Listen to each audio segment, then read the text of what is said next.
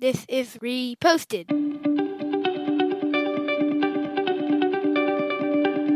Every morning, Larry and I dig into a quote or idea that has caught our eye. Our hope is that our chat inspires you to never stop thinking and possibly challenges you in a new way. Thank you for stopping by. All right, Mr. Keller, I feel like I've talked about my daily routine every once in a while. To the Navajo tradition of going out in the morning and greeting the sun, singing my native chant. Then I do some deep breathing exercises, but I start with a little meditation from the prayer of Saint Ignatius. It starts with a gong, gong. Then I read, Take, Lord, and receive all my liberty, my memory, my understanding, my whole will, all that I have and all that I possess. You have given all to me, Lord. I give it all back to you. Do with it as you will, according to your good pleasure. Give me your love and your grace, for with this I have all that I need. So every time I read this, I'm like, wow, it really challenges me every single day because here's the deal I have a lot. Like, I, I love my wife, I love my three kids, I bought a house, I got like all this great stuff.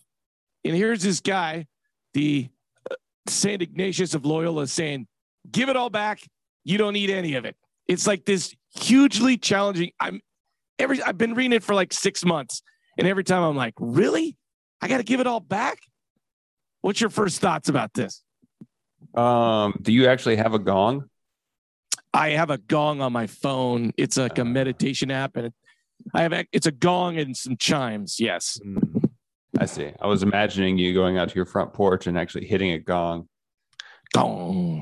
Uh, I mean, my first thought on this is I don't think it's the literal give it away, which obviously you're you haven't given everything away, but it's like if you don't put your energy or your your thoughts behind all these things and say I have trust in in God or the higher power, that then you don't have to worry about how everything's going to play out. I think it's giving trust. Um, I think a literal giving everything away would not behoove you.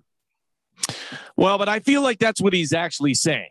I feel, and I've had this. Uh, I I won't say whose name is, but someone who kind of grew up evangelical with me, and not with me, but he grew up evangelical, and he was saying the reason I don't trust you Christians is that you are supposed to be transformed into this new person, but you're pretty much like everybody else and I it hurt me for a while, but I was like, yeah, I get the point, right? If you if you believe in Jesus and all this stuff, he said you're supposed to be completely different people, but most Christians are not.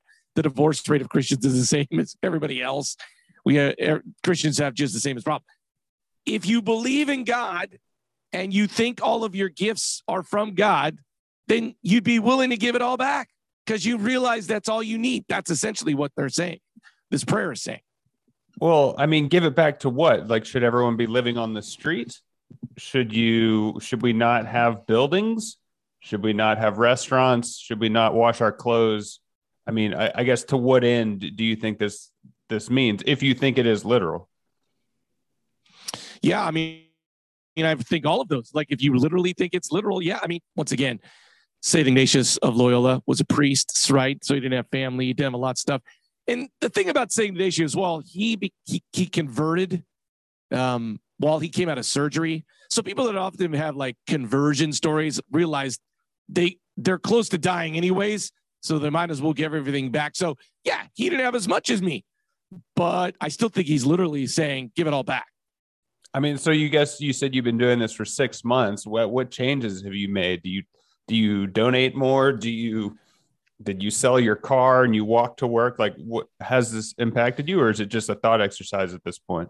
No it's it's really challenging every single day. And it what it does for me is to help me realize it challenges me to every day think that like you know if i do believe in god if i was to go into a coma tomorrow it all wouldn't matter because god would give me what i need which is kind of lining up with how i've been thinking lately in that I have no clue what's going to make me happy. Back even when I was a kid, there was a thousand different things.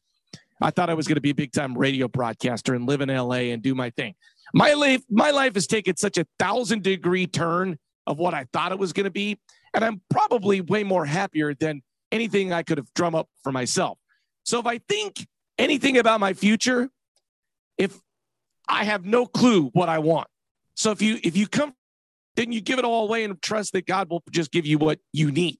Yeah. So, I mean, I guess, does this presuppose that not everyone on the planet is going to be a Christian? Because, I mean, if if we all go down this road literally to the to the letter, um, are we living on a commune where everyone does things for free? Like, even if you're a priest, you have to hire someone to build your shelter.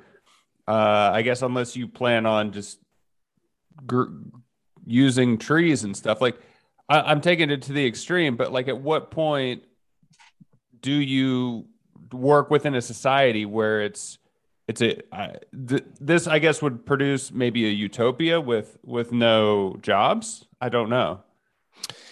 Well, I will say that I've been in groups. I live in San Francisco, and so there's lots of people with lots of wealth, and lots of times they're unhappy or they're trying to figure things out.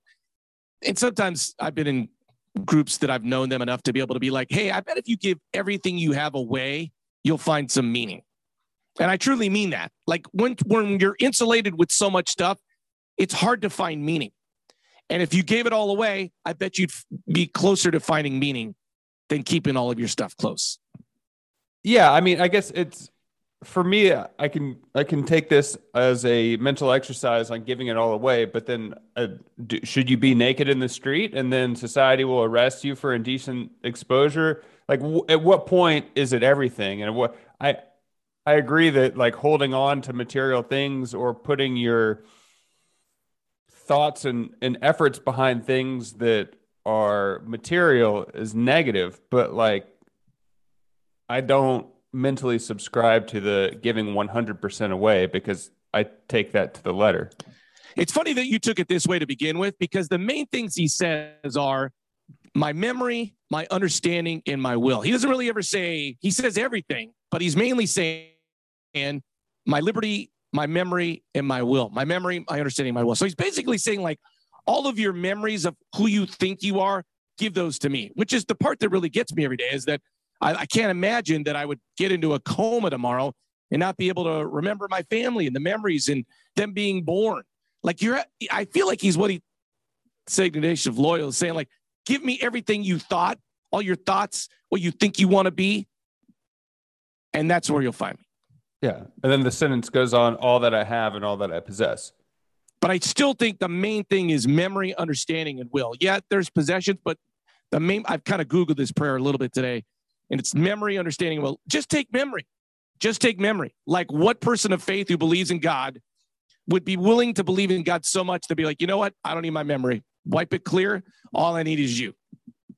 Well, I guess and to that extent, if you give up your memory, you wake up tomorrow, you don't know that you have faith in God.